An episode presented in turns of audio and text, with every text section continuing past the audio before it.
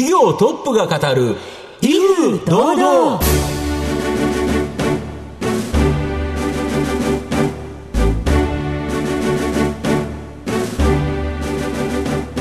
毎度相場の福の神こと藤本信之です。アシスタントの飯村美希です。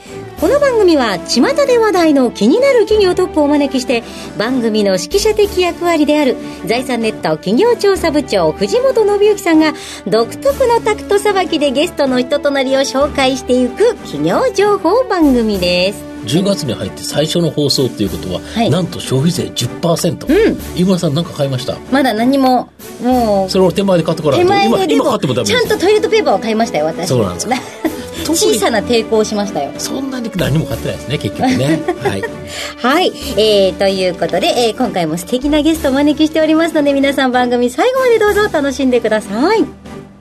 この番組は情報システムの課題をサブスクリプションサービスで解決するパシフィックネットの提供財産ネットの制作協力でお送りします。企業トップが語る威風堂々それでは本日のゲストをご紹介します。証券コード4290東証一部上場株式会社プレステージインターナショナル代表取締役玉上真一さんです。玉上さん今日はよろしくお願いいたします。よろしくお願いします。株式会社プレステージインターナショナルは、東京都千代田区麹町に本社があるビジネスプロセスアウトソーシング BPO の専門企業です。この BPO というのは、企業運営上の業務やビジネスプロセスを専門企業に外部委託することを言います。えプレステージインターナショナルは、コンタクトセンター運営などを自動車関連、不動産関連企業から受託しています。えー、それでは玉上さんの方から簡単に、えー、御社が何をしている会社なのか教えてください。プレステージインターナショナルは、えー、もともとはですね、海外のに、えー、旅行される方、駐在されている方々の困りごとを電話で受け付けるとい。うところから、あの、スタートした事業でして、はい。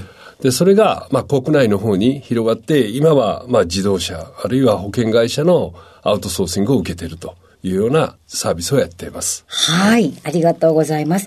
えー、それではですね、企業のお話、後ほどじっくり伺わさせていただきます。はい、まずは玉上さんについてなんですが、はい、玉上さんは、高専を卒業された後、地元企業に就職されますが、はい、わずか1年半ほどで退職されまして、その後、2年半アルバイト生活をされたそうです。はい、えそこから玉上さんはなんと、急にアメリカで過ごされています。このあたり何があったのか、じっくりお人柄に迫っていきたいと思いますので、玉上さん、一問一答にお付き合いをお願いいたします。はい生年月日はいつでしょう、えー、昭和30年の11月26日です。はい。今おいくつですか ?63 歳になります。はい。はい、ご出身はどちらでしょう？えー、大阪です。部活とかは何されてましたか？えー、中学時代はバスケットをやってまして、はい、えー、高専時代は体操部に所属してました、ね、結構一生懸命やられたんですか ?5 年間やってましたから、ね、おー、すごいですね。えー、では、玉上さん、行動するときっていうのは、よく考えて動く慎重タイプですか？それとも、もうパッと決めたら進んじゃう直感タイプですか？直感でしょうね。もう、それは、どういうご経験でそう思われますか？あの、やっぱり物事を決めるときって、直感って最終いいなと思うこと。うんっていうのがやっぱり正しいことって多いと思うんですよ。で考えるっていうことは何かっていろんな不安要素を考えますよね。こうだからどうだってこうだからできないんじゃないかとこう思ってしまうと、一番純粋にこういいなと思ったことがだんだん薄れていくリスクがあるという。だからだから最初決めた時にもうその場で豪華ノット豪華決めるというのが多いですね。やっぱり失敗を恐れてしない方がもっと後悔すると思うんですよ。なるほど。だから自分でいいと思うことは GO なんですよね。うん、っていうのを前提に物事でもどうしてもその中でもやってるうちに、あこれはダメだなと。い。う点は何回か出てくると思うんですよね。はい、そこでは軌道修正したり立ち止まったりっていうすることはあるかもしれません。かっこいい、ねはい、ということで、はい、あの、いろいろお話、さらに伺っていきたいと思いますが、はい、藤本さんいかがですか、はい、あの、高専ですね、進学されてるんですけど、で、その高専で、アメリカの、に研修旅行に行かれたと。いうことなんですけど、そこから、まあ、就職して、結局1年で辞めて、だけどバイトでお金貯めて、アメリカに行った。単身乗り込まれた。これ、何があれなんですか？あるんですよ。一言で言うと、完全にカルチャーショック。うわ、すげえわ、という感じですか？ええ豊かだなっていうのがものすごかったですね。やっぱりその時のアメリカは。なるほど、なるほど。道も広いですし、ね、家も大きいですし。向こうでは何をされてたんですか？そのし視察旅行視ですね。察旅行ではですね、一番印象深かったのはやっぱホームステイですね。実際に家庭に入って。ええ、全く言葉が喋らないのに、アメリカ人とこう生活をしていく。で中で身振り手振りから入って、そこから一つ一つの単語で理解をしたりしてもらったりというところで、自分なりに分かってきたっていうのが面白かったですね。そこから今のこの仕事につながっていったんですもんね。ええすごいですよね。まあそこで自分が日本人として長年生活したという経験が、やはり日本、あの文化の違う国で、その日本人が生活する上においてこういうサービスがいるとか、こういう、えーサポートが必要だというのが、こう、今のつながって仕事に今の仕事につつながっててきたと。はい。い。うことですか。ありがとうございました。では、玉上さんの人となり皆さんにははいどう伝わりましたでしょうか、後半では企業についてじっくりとお伺いします。企業トップが語る威風堂々。それでは後半です。え藤本さんのタクトがどうさえ渡るでしょうか？玉上さんとの共演をお楽しみください。御社グループの経営理念は、はいエンドユーザー、消費者の不便さ、困ったことに耳を傾け、解決に導くことだそうですが、この御社のビジネスはこの理念をまさに体現されている。これどういうことですか？事業として見たらコールセンターっていう事業は、うん。はい。まあ私たちと同様に上場してる会社も何社かあるんですけど、お客さんが何か困ったこと、あるいは質問されたいこと電話を受けるということは、そこに何らかのアクションが必要なんですねそうですね。で私たちのサービスっていうのは、実際に生活の中で困りごとをまず電話で受けるっていうことは、解決をしてあげないと、お客さんは、まあ満足もしないし、困ったものがそのままずっとこう、うん。置かれてても意味がないです。よ、はい。まあ、そういうものを解決するプロセスを一つ一つ手立てとして用意して提案をしていくというのがうちの事業なんですよ。なるほど。だからその典型的なのがロードサービスですよね。はいはい。車が故障して、路肩に止めてあると、はい。はい。どうしたらいいですかと。まあそうですよね。びっくりしちゃいますよね。ええ。すると電話を受けると、その電話のお客様の説明に対して、じゃあこういうようにっていう形で提案をしていく、解決策を提示すると。ええ。お客さんとのそのやり取りをするというのが私たちのサービスです。あと、御社、本社はですね、東京麹町にあって、まあ営業部隊はここにあるとはい。いうことなんですが、実際にですね、この BPO の業務を行うのは、秋田、山形、富山とですね、この日本海側に全部あるんですけど、これなんでこっちばっかしなんですか？一つ大きな点で言うとですね、日本海側っていうのは、やはり道路網というか、そういうものもしっかり整備されてないんですね、日本の国っていうのは。まあそういう点から言うと、物を動かすような業務をちあの日本海側でやるっていうのはですね、え躊躇される企業さんが多いんですね。うん製造で私たちは物を動かさない。なるほど。はい。っていう点が、やはり進出するに上において、そのハードルがないっていうのが非常にほ動きやすいっていうか。要はコールセンターであれば、実際にその秋田で受けて、そこで完結するということですよね。そうですね。そこからなんか物を動かすことはないと。作ったものを動かすとか、輸送するとかっていうのがないんで、まあそういう点では、シンプルに、ええ業務をそこで行う。で、まあ電話とか、データで手配をするというのでできると。で、もう一つはですね、私たち台風の時忙しいんですよ。あああ、そうでしょうね。そうですよそれはねホーム。サービス、家のサービスをはいはいはいはい。すると、日本海側の北の方っていうのは、確かに台風行くんですけど、はい。はい。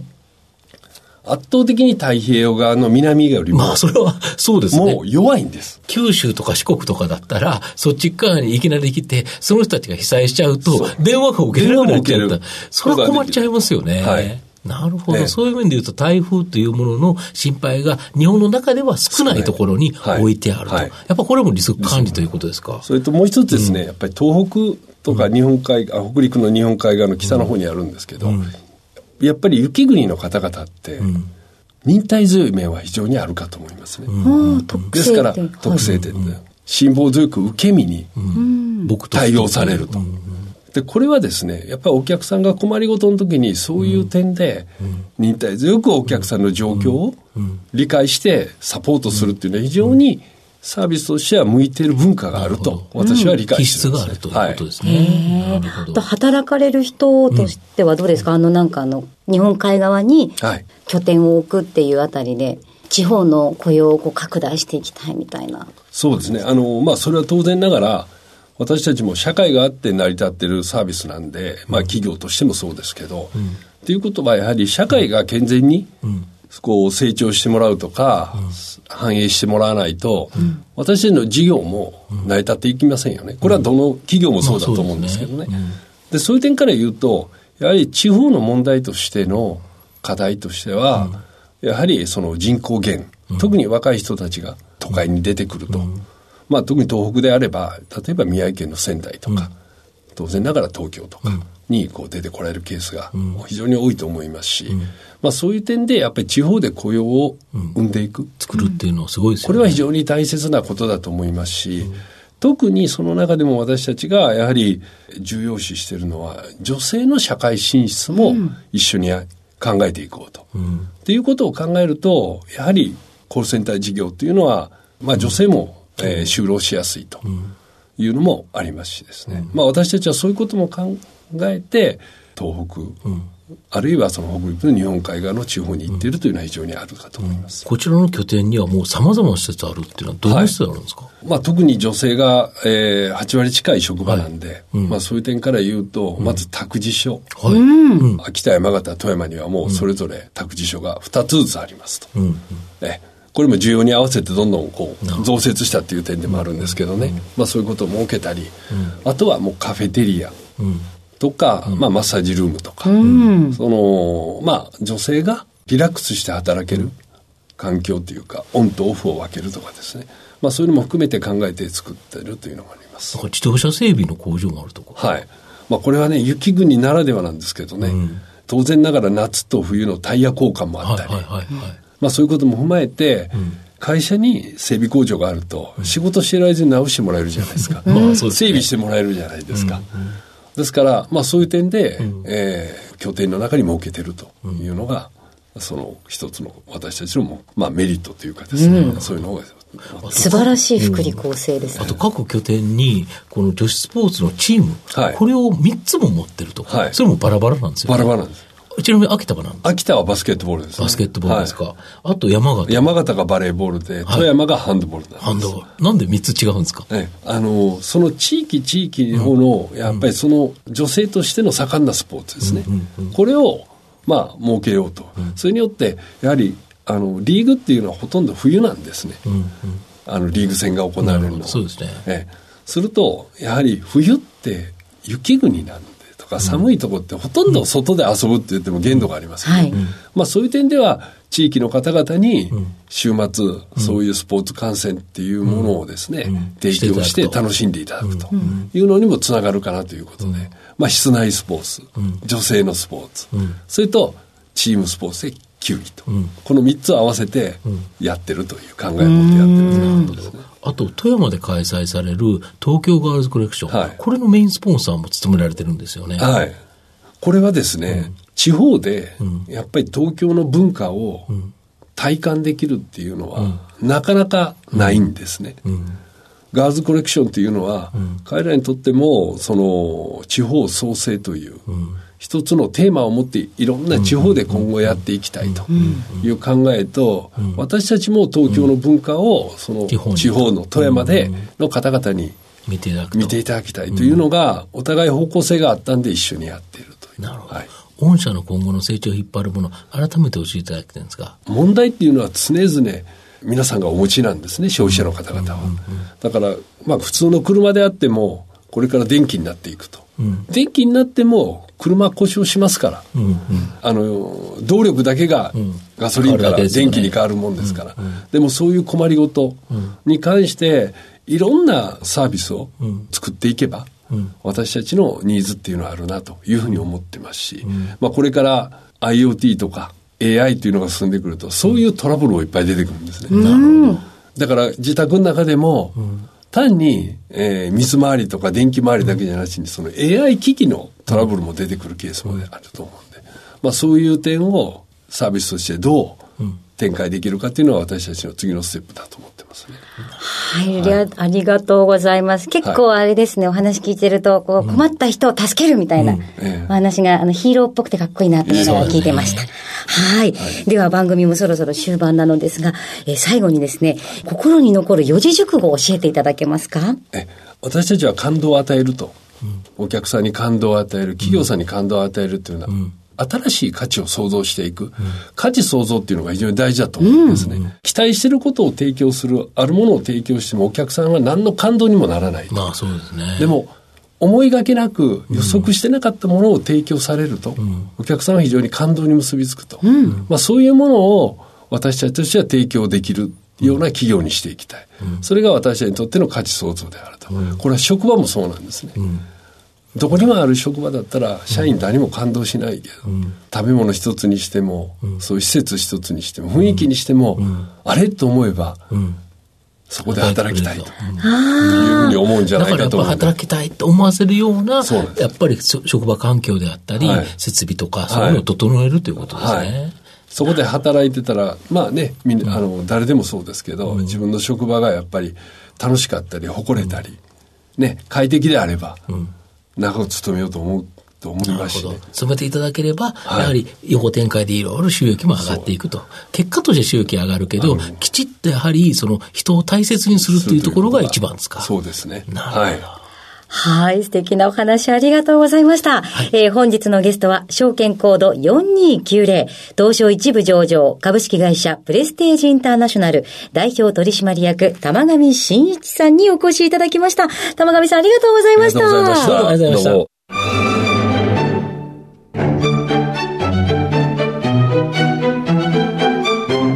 企業トップが語る、威風堂々。